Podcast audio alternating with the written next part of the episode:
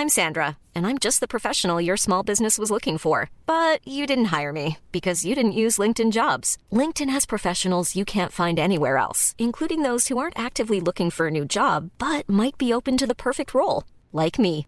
In a given month, over 70% of LinkedIn users don't visit other leading job sites. So if you're not looking on LinkedIn, you'll miss out on great candidates like Sandra. Start hiring professionals like a professional. Post your free job on linkedin.com/people today.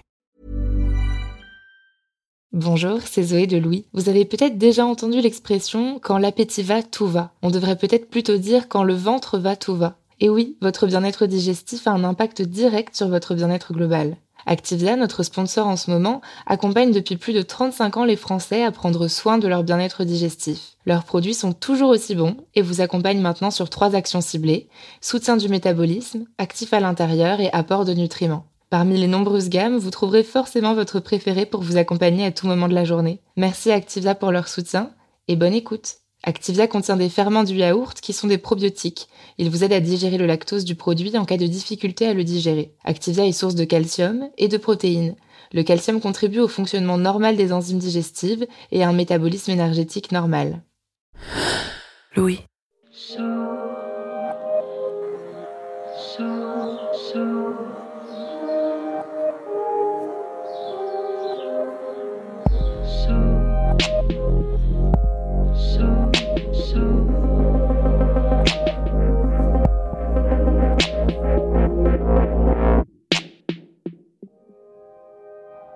Il y a cette idée que le risque, ce serait une forme de courage. Qu'oser prendre des risques, c'est être valeureux, c'est être prêt à vivre vraiment, à vivre plus intensément, à éprouver des sensations fortes, que la prise de risque se situerait du côté du bien. Mais quel genre de risque vous seriez prêt à prendre et pourquoi? Pour ressentir un peu d'adrénaline? Pour vous prouver que vous pouvez sortir de vous-même? Cet épisode bonus de passage vient illustrer un épisode de notre podcast Émotion sur la prise de risque que je vous invite à aller écouter. C'est une histoire signée Julia Kunsley. Alors moi, après avoir euh, grandi dans le sud-ouest, euh, j'ai bougé à Strasbourg pour faire mes études, des études de communication visuelle, à partir de mes 18 ans. Donc là, on est en 2008 et euh, je découvre Strasbourg et, son école. Moi, je viens du, du sud-ouest, d'un petit village euh, dans les montagnes, et j'arrive à Strasbourg pour faire une école de communication. Je pense que j'ai 18-19 euh, ans. Je suis euh, une vraie provinciale qui n'a jamais monté à Paris, qui a pris le train euh, pour la première fois pas longtemps avant, qui n'est jamais trop sortie de cette campagne-là. Une petite oie blanche assez naïve qui arrive dans un milieu qu'elle connaît pas du tout, qui est le milieu de l'art, de la communication. Et du coup, c'est tout est tout est de la découverte, la ville, les transports. Et je rencontre là-bas Charles assez rapidement dans les premiers jours et un autre groupe de personnes qui vont devenir euh, des amis. Très rapidement, en première année de, l'école, il y a un groupe qui se, forme euh, très soudé. On passe euh, toutes nos, journées ensemble, que ce soit dans les ateliers à l'école ou en dehors, que ce soit dans les, dans les appartements en colocation ou dans les soirées qu'on peut faire les uns avec les autres. C'est un groupe très varié, très diversifié. On vient des, quatre coins de la France, un peu tous les profils possibles, des milieux parfois agricole, parfois euh, presque bourgeois. Tout commence à la soirée d'intégration de cette école qui se passe sur les quais à Strasbourg. Une amie de, ce groupe de potes qu'on s'est créé en début d'année arrive avec une bouteille d'Armagnac à 180 euros qu'elle nous dit avoir, euh, avoir volé juste avant dans un magasin. Elle est très bonne. Elle est vraiment très bonne. Et euh, donc la soirée se passe très très bien avec cette petite Armagnac. Ça me paraît complètement fou euh, déjà d'avoir une bouteille qui coûte ce prix-là, qui est la moitié de mon loyer, euh, qu'on va torcher en une soirée. Euh. Et ouais, bah, on est tous un peu fascinés par son larcin, quoi. Parce que pour la plupart, on vient un peu du même milieu, assez bon élève, premier de la classe, et puis tout d'un coup, c'est un monde qui s'ouvre, quoi. Elle, c'est une habituée. C'est vraiment euh, une fille à tête brûlée euh, qui n'a pas trop de limites euh, dans sa vie et tout est possible pour elle, en fait. Après cette bouteille, il y a un défi qui est lancé. L'une de nous propose de faire un dîner à 120 euros. C'est-à-dire que pour pouvoir accéder à ce dîner-là, il faut apporter un cadeau ou des cadeaux de la valeur de 120 euros et qu'ensuite on dégustera tous ensemble un repas pour l'équivalent de 120 euros par tête en mai et 20. Ce dîner, c'était un peu la mise en application de, plusieurs semaines de pratique et euh, ça nous permettait de célébrer en fait cette nouvelle ère. Oh, moi, ça me fait rire, mais je, suis incapable à ce moment-là de me dire euh, je vais voler quelque chose. Ça me paraît vraiment très loin pour moi à ce moment-là. La seule chose que j'ai volé, ça doit être un bracelet euh, dans un magasin de plage en été. mais ouais, je suis vraiment très loin de, d'être une voleuse. Moi, je me dis, euh, bah, je vais pouvoir leur montrer un peu euh, mon ingéniosité et j'ai hâte de, de, voir aussi ce qu'ont fait tous les autres. C'est pas vraiment de la concurrence, mais il y a une sorte de surenchère qui est en jeu, de, de défi entre nous, mais qui n'est jamais euh, explicite. Hein. C'est plus une question d'émulation. Et donc chacun euh, rivalise d'ingéniosité pour trouver des cadeaux un peu loufoques. Euh. Et donc là, le but, c'est vraiment pour moi d'en mettre plein la vue. Du coup, moi, je me dis, bah, je vais offrir un trésor, en fait. Et au sens euh, à peu près littéral, parce que en fait, j'ai offert un, un lingot doré et des pièces d'or qui étaient en fait du chocolat de très bonne qualité de grande marque que j'avais fondu sous forme de lingots et de piécettes pour ensuite l'offrir sur un coussin en velours rouge. Le problème, c'est que pour faire ce, lingot, il faut énormément de chocolat, et donc je, dois voler des dizaines et des dizaines de plaquettes de chocolat, avec toujours la même marque et le même type de chocolat, parce que l'idée c'était quand même que ça reste quelque chose de, mangeable et d'appréciable. En fait, chaque vol de plus, c'est un peu une euh, confirmation qu'on est capable de faire ça et qu'on a, euh, qu'on a de quoi, et on a une confiance en soi, en fait, qui, euh, qui grandit au fur et à mesure qui va avec cette prise de risque. Donc plus la prise de risque est grande, plus la confiance en soi qui va avec grandit également. Donc ça, ça se passe dans une épicerie fine d'un grand magasin. Et à, chaque fois j'y allais, je me demandais est-ce que ça suffit? Est-ce que je peux en prendre d'autres? Et vu qu'il fallait que j'y retourne plusieurs fois, à chaque fois l'excitation montait parce qu'on va chercher la même chose au même endroit, dans le même magasin. Et donc le risque de se faire prendre augmente à chaque fois. Et donc l'excitation qui va avec, l'adrénaline qui va avec, le risque qui est associé au vol, c'était en fait le but recherché. Le but, c'était pas forcément d'acquérir un nouvel objet gratuitement, c'était plutôt de retrouver à chaque fois cette sensation, euh, cette adrénaline qui, euh, qui envahissait tout le corps. Parce que euh, voilà, il y a quelque chose qui se passe physiquement, corporellement, qui est très fort et qui nous fait savourer en fait chaque seconde une fois une fois les portiques passées ou même avant, parce que du coup on est dans dans l'instant présent à, un point ultime. C'est devenu très rapidement un jeu. Moi, à ce moment-là, je refuse de participer à ce repas. Donc, j'ai le droit de venir à l'apéritif. Quand j'arrive, ils sont tous ultra sapés en mode euh, grosse soirée euh, snob. Et je me sens à la fois euh, un peu exclue de, ce truc-là où tous mes potes participent et je suis la seule à pas avoir eu le, courage de voler quelque chose. Et en même temps, ça m'amuse de, les voir faire ça. Donc, c'est un sentiment un peu partagé. Le jour J arrive, c'est le, le soir du dîner. Et donc, on se retrouve dans un appartement un peu miteux à Strasbourg, autour d'une très belle tablée, avec euh, des beaux couverts euh, volés, des belles assiettes volées, des belles chandelles volées. On a fait un, effort en mettant nos plus beaux vêtements volés pour cette soirée euh, mémorable. Et donc chacun est arrivé avec euh, son, son, offrande pour notre euh, cuistot et notre hôte de la soirée, avec des repose-couteaux à 50 euros, des, des, choses comme ça qui n'avaient aucun sens.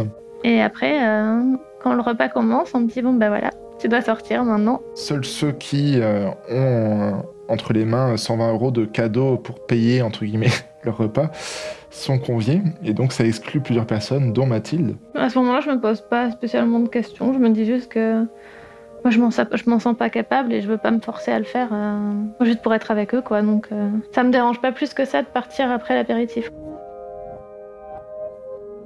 À partir de la soirée, euh, ils commencent tous à voler un petit peu dans les magasins, à faire des expériences, à voler des fringues hors de prix, genre des marques que j'ai jamais même oser regarder dans, dans, les magasins, des fringues improbables.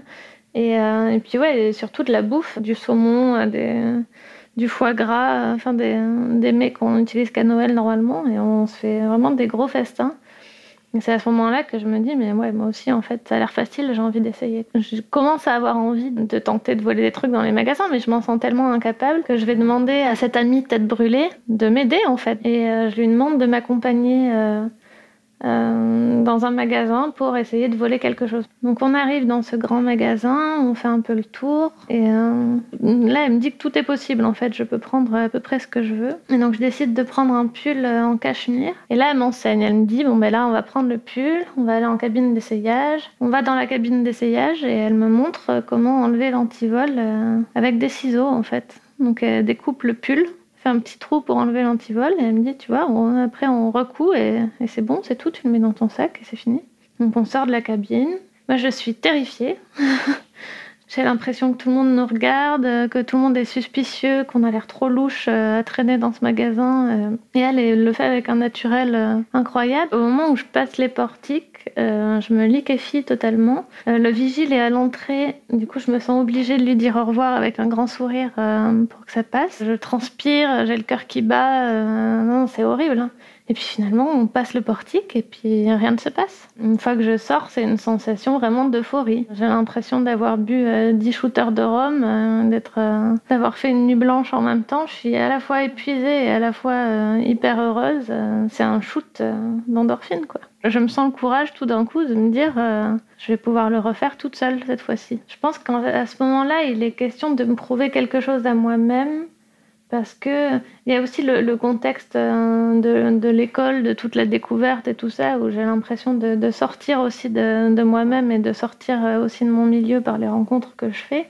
Et donc c'est vraiment euh, prouver à moi-même que je suis capable de repousser un peu toutes les limites que mon, mon éducation m'a fixées. Mon père est militaire, donc c'est vraiment une éducation où on ne transgresse pas, quoi. On respecte les règles, on fait son lit le matin. Euh, je me rends compte euh, que ça commence à me peser en fait, cette éducation, euh, et j'ai envie de sortir un peu de ça. Après ce dîner, là c'est l'escalade, c'est-à-dire que je vais chaque jour voler dans les magasins, et même plusieurs fois par jour. C'est-à-dire que je rentre dans un magasin, je remplis mon sac, je remplis mes poches, je vais chez les amis qui habitent le plus proche, je vide mon sac et j'y retourne. Heureusement, mon, appartement s'encombre pas trop parce qu'en fait, je passe mon temps à faire des cadeaux à, mes amis, à ma famille, à mes proches. Donc ça me permet de me débarrasser de mes larcins parce qu'en fait, ce qui m'intéresse, c'est pas vraiment les, objets, c'est toujours cette, cette quête de l'adrénaline qu'on recherche toujours plus. Et puisqu'on s'habitue, on va aller dans des choses de plus en plus euh,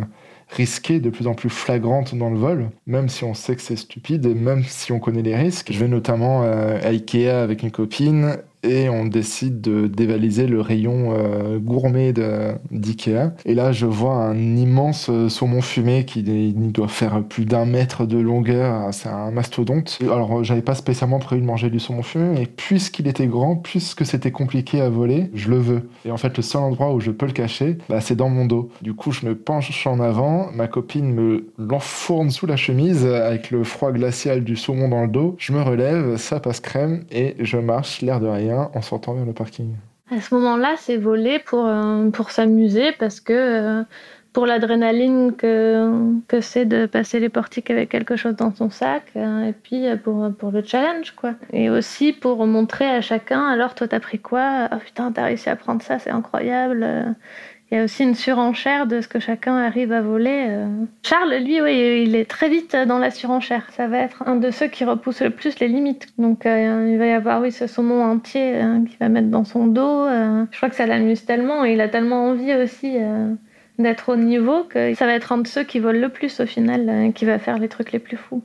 C'est vraiment un, cap en fait qui est passé on est dans, dans la surenchère permanente. Il y a une, une, vraie addiction qui se met en place et dont je me rends compte assez rapidement, mais qui me dérange pas plus que ça, hein, parce que je continue à très bien manger, à être de mieux en mieux habillé. Et plus on est bien habillé, plus c'est facile d'aller voler dans les magasins puisqu'on passe complètement inaperçu. Il y a une sorte de d'élite faciès inversée où euh, plus on est bien habillé, plus on est blanc évidemment, moins on va être suspecté par les vigiles euh, et par, euh, par les caissiers et les caissières. Dans ma famille, la prise de risque, c'est pas quelque chose qui est forcément recommandé et admiré, mais étant dans, une famille nombreuse et l'un des derniers, à partir d'un certain nombre d'enfants, fait un peu moins attention et c'est vrai qu'en fait euh, c'était assez euh, accepté que personnellement je prenne des risques d'un point de vue euh, de scolarité, de, changement de ville. Bon, et après ils, savent bien sûr rien de, toutes ces histoires de, de vol à l'étalage. Quand on rentre dans les magasins, le premier truc qu'on fait, c'est de regarder automatiquement où sont les caméras, quelles sont les mises en place de sécurité, où sont les vigiles. Ce qui est très drôle, c'est qu'on se rend compte que il euh, y a des mecs qui sont habillés en civil qui tournent dans le magasin, euh, qui sont des vigiles, et en fait, ils ont un panier où il y a toujours deux articles, et ils ont beau rester 15 euh, minutes dans le magasin, il y a toujours deux articles dans ce panier. Donc là, c'est sûr qu'ils sont grillés, quoi. c'est toute une analyse en fait. et souvent quand on se retrouve, on, on- cherche sur internet, on se renseigne sur la façon dont ça fonctionne. Je pense que je l'oublie un peu ce risque. Quand je vais faire mes courses et que je mets un truc dans mon sac, maintenant je pense même plus.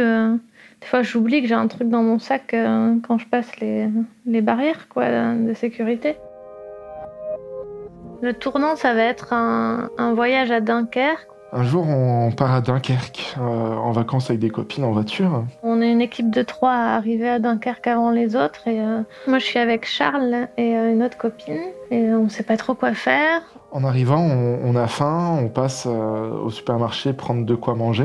Donc évidemment, euh, sans payer, ou peut-être euh, une bouteille d'eau. Un peu de jus d'orange frais, un peu de charcuterie, tout ça. Et puis après, on se dit, bon, c'est bien de manger, mais comment est-ce qu'on s'habille? Du coup, on voit un Zara à côté, ni une ni deux, on rentre dedans. Je dis aux filles, bah, écoutez, dites-moi ce qui vous fait plaisir, c'est moi qui offre. hein. Moi, j'aime bien, faire des- j'aime bien faire des cadeaux, surtout quand ça me coûte rien. Mathilde repère une petite veste de tailleur euh, pas mal et euh, mon autre ami repère un, combi short. Je me dis, je vais pas m'embêter à enlever les, euh, antivols, surtout que, bon, moi, aller en cabine avec une combi short et une veste de tailleur pour femme, ça paraît un peu louche. Je vais faire une technique que j'avais déjà fait une fois avant. C'est celle qui rapporte le plus d'adrénaline parce que c'est la plus risquée. En fait, plutôt que de passer à travers le portique, il suffit de passer au-dessus du portique pour pas que ça bip. Donc, pas besoin d'enlever les antivols, ça on le fera tranquillement à la maison avec tout le matériel nécessaire. Bah, c'est un peu l'attitude de Charles euh, de se la péter un peu euh, sur la fauche, quoi, parce qu'il est trop content. euh, c'est un de ceux qui va le plus loin. Moi, ça me fait rire. hein, je le connais. Ouais, c'est juste pour s'amuser, quoi. Plus c'est gros, plus ça passe, quoi. La vendeuse est occupée au, au fond de la boutique. On me dit c'est bon, tu peux y aller. Je passe le portique en levant les bras avec au bout des bras des affaires volées. Et voilà, les portiques sont passés, ça n'a pas bipé bien entendu. Donc je, commence à éclater de rire parce que c'est un peu gros euh, comme, euh, comme technique. Sauf qu'à la sortie, eh ben, il y a l'autre vendeuse qui est en train de fumer sa clope et qui me voit euh, mort de rire avec entre les bras des affaires encore sur des cintres. voilà, c'était tout tout à fait flagrant euh, de là où elle était. Et euh, donc, il se met à faire ça. Et moi, je suis, un- je, je suis en retrait à ce moment-là dans le magasin, puisque je traîne un peu. Et en fait, euh, il se trouve qu'il y a une caissière qui est dehors en train de fumer sa clope, qui le voit, et qui va commencer à lui crier dessus. Et il va se mettre à courir. La caissière va se mettre à courir aussi. Mon ami devant va se mettre à courir. Et je les vois disparaître. Et moi, je suis derrière et je me dis, oh là là, mais qu'est-ce que je fais? Elle commence à mal paguer et euh, je me retourne, je la vois et là je me dis merde. Je commence à courir euh, le plus vite possible. Les copines derrière moi partent aussi en courant. On part dans des directions euh, différentes. Elle finit par me rattraper. Elle me prend les affaires des bras. Moi, je, les reprends. Je dis non, c'est à moi. de manière tout à fait euh, stupide et en fait in- incontrôlée. Et finalement, je finis par la suivre parce que je me dis c'est pas très grave, il va rien m'arriver. J'ai déjà très honte. Je me, je me suis bien affiché, sachant que le but principal de ce, coup-là, c'était quand même de, euh, de faire le malin euh, devant les copines. Donc, euh, mission complètement ratée. Donc je suis à Dunkerque toute seule dans la rue. Il y a un petit monsieur qui vient me voir en me disant si vous cherchez vos amis, il y en a une qui est cachée dans un coin et l'autre il est parti avec la police. Je, le trouve très sympa de me dire ça, mais j'ai tellement peur que, que quelqu'un m'associe à eux que je lui dis ah non non mais euh, ah non je les connais pas, moi je me balade juste, euh, fais genre que je suis pas avec eux quoi. Donc je, je retrouve mon ami euh, dans l'endroit que m'a indiqué euh, le monsieur. Elle s'est réfugiée dans une cour intérieure de maison. on échange nos fringues. Je prends son pantalon, elle prend mon pull pour brouiller les pistes. Et puis on se retrouve dans la rue et on n'a plus qu'à attendre euh, que Charles sorte du commissariat. Et en fait, ça va prendre euh, plusieurs heures. Les policiers m'amènent au poste et une- une fois là-bas, euh, évidemment, ils ouvrent mon sac et ils me demandent bah, toutes ces affaires, euh, c'est-à-dire le- les affaires du pique-nique, euh, ça aussi tu l'as volé, hein, c'est sûr. Moi je leur dis euh, pas du tout, c'est notre pique-nique euh, qu'on a embarqué euh, de Strasbourg il y a, ce matin, euh, il y a, il y a 5 heures. Et là, le, policier me dit mais euh, le jus d'orange, euh, il est encore frais. Et là, bah, moi, je me décompose parce que j'avais absolument pas pensé à ça. Donc le policier me dit mais euh, tu te fous complètement de ma gueule, euh, tout ça tu l'as volé, euh, on va aller regarder les caméras du supermarché. Évidemment là bah, je peux plus rien dire et j'assume tant bien que mal les faits et de lui avoir menti en plus par-dessus le marché. Donc je m'en tire avec une convocation a priori en attente un jour quelque part. Mais encore une fois j'ai toujours le sentiment quand je suis au poste d'être dans un, dans un film, en fait, de vivre une action euh, presque pas télévisée, mais euh, fictive. Et euh, du coup, je me dis, heureusement, je me suis pas fait prendre pour le coup de la veste en cuir à 500 euros ou des plus gros coups qui m'auraient amené beaucoup plus d'embrouilles. Du coup, je décide d'arrêter complètement parce que j'ai trop peur de me faire attraper de nouveau et d'avoir des, vraies conséquences judiciaires derrière. Et donc c'est une rupture du jour au lendemain euh, de mon addiction, sans trop de manque parce que j'étais tellement euh, apeuré par la suite que ça compensait en fait euh, cette adrénaline. Et puis à partir du moment où lui ça l'amuse plus, nous ça nous amuse un peu moins. Et puis on va se faire aussi tous choper à un moment euh, plus ou moins proche de cet événement. Il y en a que ça refroidit pas du tout et euh, notre ami tête brûlée s'en fiche complètement euh, de cette fait choper. Bah, en fait, je retrouve mon, quotidien d'étudiant précaire qui est en plus mis en, en, parallèle du quotidien de mes copines qui, elles, continuent toujours à, à dérober à dévaliser les magasins. Je les regarde un peu avec, avec envie et en sachant quand même que ce monde-là ne, ne m'est plus accessible car j'ai trop peur en fait de, de ce qui pourrait arriver après J'arrête pas le vol du jour au lendemain. Je vais arrêter par voler euh, des fringues, euh, des choses comme ça. Parce que de toute façon, je les volais pas par utilité, donc ça, ça me manque pas. Après, pour euh, quand je fais les courses, ça prend du temps avant que je mette plus rien dans mon sac. Par contre, quand on fait les courses, des fois, on achète toujours les mêmes produits, et ben nous, on vole toujours les mêmes produits en fait. Et ça rentre dans l'habitude je vais voler euh, du pesto un peu plus chic que le pesto euh, des marques repères des magasins. C'est un peu dur quand tu as volé du comté 24 mois euh, de devoir manger du comté 6 mois parce que t'as pas les moyens d'acheter l'autre. Forcément, plus on vole, plus on a de risques de se faire choper. Moi, je vais avoir comme ça une mésaventure. J'attends un covoiturage, je m'ennuie, je vais au supermarché pour voler un truc. Puis je prends une brosse à dents et je sors et là, je vais devoir discuter pendant un quart d'heure avec le vigile pour savoir si je l'ai vraiment acheté ou pas. J'arrive à l'embobiner et à sortir, mais bah ouais, ça devient plus trop drôle. La plupart arrêtent, certaines continuent encore aujourd'hui, pour des raisons financières, mais aussi encore et toujours pour euh, ces raisons d'adrénaline. Moi, si c'était à refaire, euh, bah, je referais euh, tout pareil, sauf que cette fois-ci, bah, je me ferais peut-être pas attraper, avec le risque qu'il y ait une escalade encore plus importante dans, le, dans les faits. Aujourd'hui, je serais plus capable de voler dans les magasins. J'aurais plus cette inconscience-là, parce que je me dirais, non mais quand même, c'est chaud. Après avoir arrêté, on se remet à avoir peur en fait. Ce risque, je le lis aussi euh, euh, à l'âge que j'avais à l'époque, au fait qu'on avait 20 ans euh, tous en même temps et qu'on avait envie de, décrocher les montagnes. Quoi. Et c'était une période hyper enrichissante, en fait, au final. Ce que je retiens surtout, c'est l'amitié qui était autour plus que les, faits eux-mêmes. Ça nous a vraiment soudés, en fait, de, faire ces, méfaits ensemble. Ça soude parce qu'on se dit, si moi je me fais attraper, bah, peut-être que lui aussi.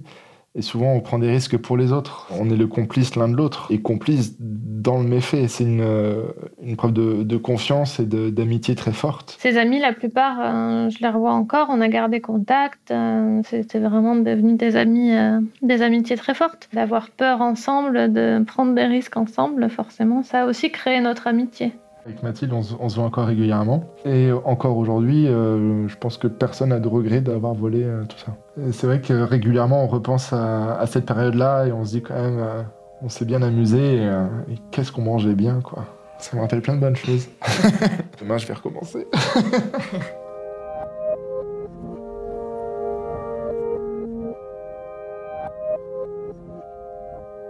Si vous avez aimé cet épisode, je vous invite à aller écouter celui du podcast Émotion qui décortique la prise de risque et à vous abonner sur les plateformes d'écoute. Cet épisode bonus a été tourné et monté par Julia Consley sous la responsabilité éditoriale de Maureen Wilson. Maureen était aussi à l'édition et à la coordination avec Maud Benakcha. L'épisode a été mixé par Jean-Baptiste Aubonnet, Marion Girard est responsable de production et Mélissa Boudois, directrice des productions. Le générique de passage a été composé par November Ultra. Je suis Charlotte Pudlewski et Passage est une production Louis Média. Vous pouvez vous abonner sur toutes les plateformes de podcast, nous laisser des commentaires et des étoiles et en parler autour de vous et partager sur vos propres réseaux sociaux. Et si vous souhaitez soutenir Louis, n'hésitez pas à vous abonner au club louismedia.com slash club. À très vite.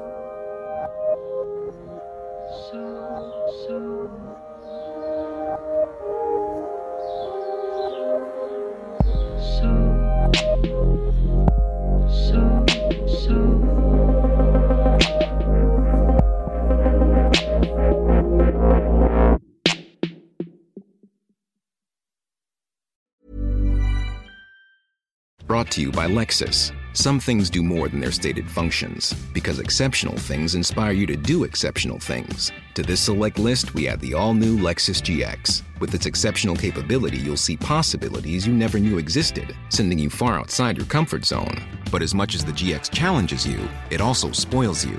Its intuitive technology and luxurious features mean that wherever you go, you'll never go without. Live up to it. The all new Lexus GX.